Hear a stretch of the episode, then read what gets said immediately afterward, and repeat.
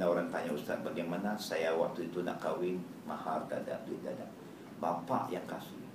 Bapak kasih mahar. Berarti bukan bapak kahwin, saya kahwin.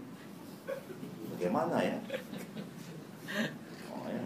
Bapak yang banyak mahar. Bapak dapat Ya, kebetulan tanggungjawab bapak. Memang di antara tanggungjawab orang tua memastikan bahawa dia didik anaknya, dia beri makanan, minuman, pakaian yang halal, dia besarkan dia, beri tempat perlindungan bagi dia. Akhirnya dia juga wajib mencari pasangan yang layak bagi anaknya laki atau perempuan.